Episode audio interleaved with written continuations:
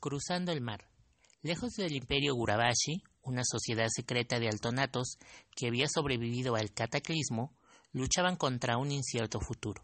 Eran conocidos como los Chendralar, que significa aquellos que permanecen ocultos.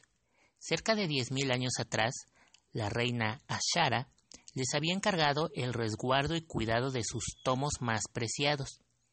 Liderados por el príncipe Torteldrin, los Chendralar obedecieron diligentemente a su reina. Viajaron al nublado corazón de las junglas al sur de Kalindor y establecieron una gran ciudad llamada Eldretalas.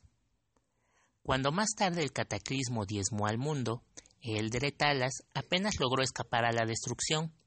Solo los esfuerzos de Torteldrin y sus seguidores salvaron la ciudad. Juntos tejieron un gran hechizo para proteger a Eldretalas de las fuerzas destructivas del cataclismo. Aunque habían salvado a la ciudad, los, los Chendralar pronto descubrieron que el pozo de la eternidad había sucumbido en el cataclismo. Sin una fuente de poder a la cual recurrir, Torteldrin y sus seguidores vieron que su inmortalidad disminuía grandemente. Los Chendralar pronto cayeron en un profundo letargo y languidecieron en un aislado santuario. Eventualmente, Torteldrin formuló un plan para revitalizar a los Chendralar. Erigió torres en una de las salas dañadas de Eldretalas, construyendo una prisión para albergar un nuevo tipo de poder, un demonio llamado Inmoltar. Para el asombro de los demás Chendralar, Torteldrin había invocado en secreto y capturado a la terrorífica criatura para extraer el poder del demonio y dárselo a sus seguidores. Las objeciones eran rápidamente solucionadas una vez que los otros Chendralar experimentaban la energía del demonio por ellos mismos. Aunque oscuro y volátil, el poder de Inmoltar era vigorizante y adictivo, incluso más de lo que había sido el pozo de la eternidad. Los Chendralar disfrutaban de su nueva fuente de poder, pero sabían que mantener a Inmoltar entre ellos era peligroso entonces desarrollaron una forma de usar el poder del demonio para mantenerlo prisionero por miles de años. Todo parecía marchar bien, pero mantenerlo contenido a Inmoltar requería más y más poder. Casi nueve mil años después del cataclismo, la prisión del demonio cruzó un umbral peligroso.